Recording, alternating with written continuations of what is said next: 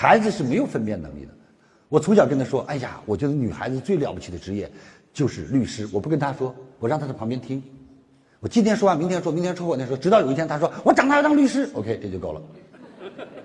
你看看，女孩子做律师，第一，她能保护自己。一听学法律的，别人就会敬她。第二，在全世界最挣钱的职业，一个是律师，一个是牙医。但是做牙医太辛苦了，还是做律师吧，又让人尊重。而且我发现一个秘密：百分之九十的总统都是学法律出身的。各位，然后你看那些很多总统夫人也都是学法律的，很多大企业家的老婆也都是学法律的。为什么？她可以良好的提醒丈夫、保护丈夫和帮助丈夫。所以你就这样天天说，女儿在旁边天天听，女儿有一天的方向就是我要当律师。但是为什么孩子要有艺术修为？我就跟他说，孩子一定要懂个乐器。你看他有一天长大了，如果他有什么心事，你得让有抒发感情的，他会弹钢琴，他可以弹出来；他可以弹古筝，他可以弹出来；他吹小号能吹出来。他有一个感情的诉说，有一个最可靠的朋友，有一个自己艺术修为。你说一个女孩子出席一些同学的场合，那里有钢琴，弹上一曲，哇，别人你看看那种羡慕，啊，那种孩子的修养，哎，潜移默化，孩子能不能听进去？孩子行，嗯，我要艺术修养。我们家姑娘现在八岁，各位已经是全国钢琴二级二等奖，全国钢琴比赛二等奖，过四级了。为什么？她从三两岁多就开始弹钢琴，那小手指头就弹。她当年上的学校叫刘世坤，刘世坤是个中国的钢琴艺术家。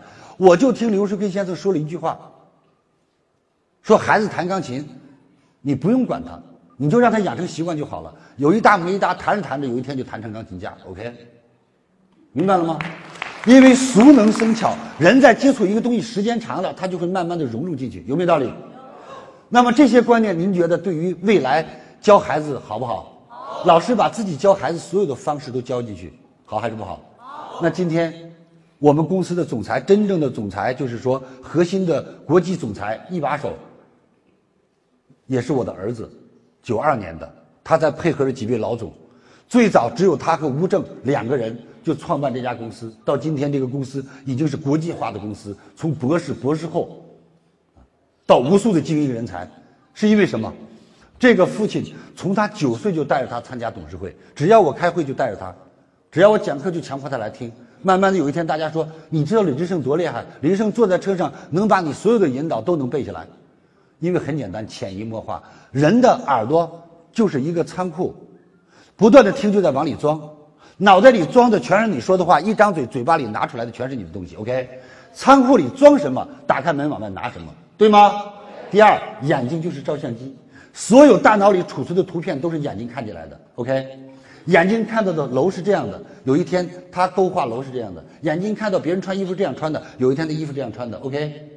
所以，决定人一生的器官就是两个，一个叫耳朵，他今天的表达能力、事物的分析能力、阐述能力，取决于他过去听了什么。OK，今天他对事物的美的鉴赏，他对事物的美的评价和论调是眼睛决定的。OK，我看到梁瑞梅梁总优雅，看穿衣服好看，我干，明天我有一个这样的发型，明天我也买这样的衣服穿，于是慢慢的，她也变成这样优雅的女性，是还是不是？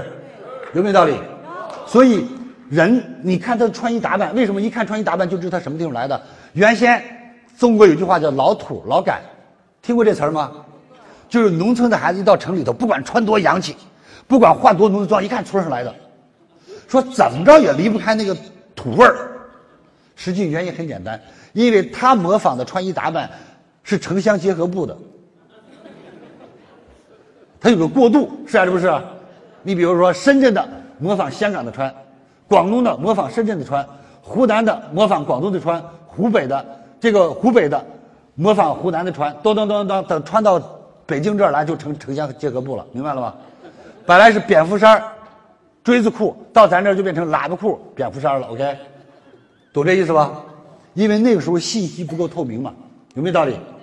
所以那个时候我记得损人就这样损嘛，说用河南话说是这样说的。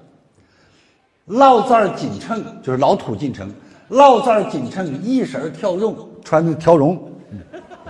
老子儿进城一身条绒，看场球赛不知道输赢，看场电影不知道啥名，喝瓶汽水不知道退瓶。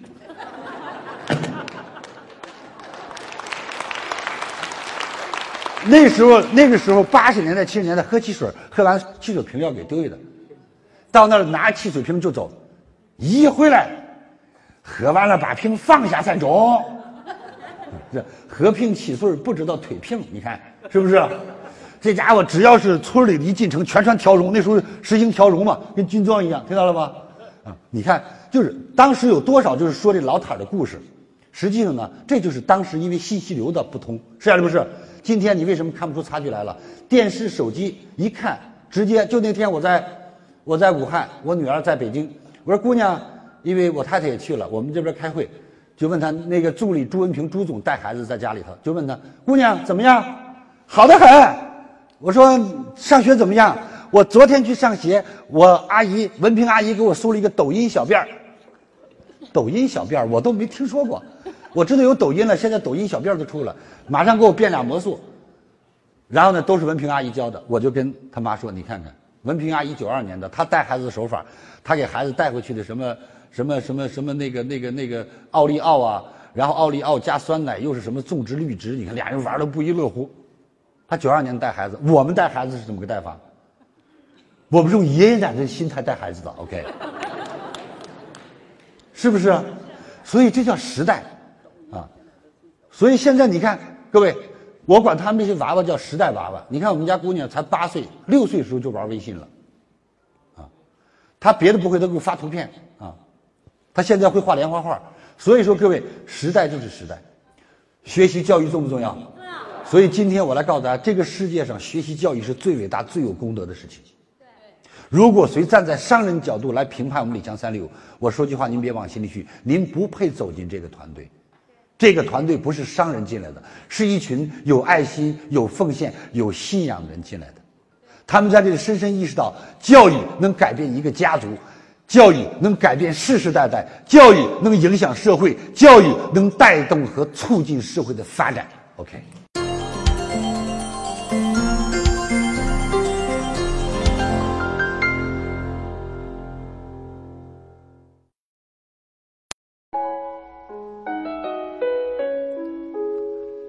感恩您聆听本节目，请把本节目分享到您的朋友圈，让更多的朋友受益。分享后，您将获得由李强老师提供的李强三六五七天会员课程。请把本节目分享到您的朋友圈，让更多的朋友受益。分享后，您将获得由李强老师提供的李强三六五七天会员课程。请添加微信 e 一二三六八八领取七天会员课程。请添加微信 e 一二三。六八八，领取七天会员课程，感恩您的聆听，感恩您的分享。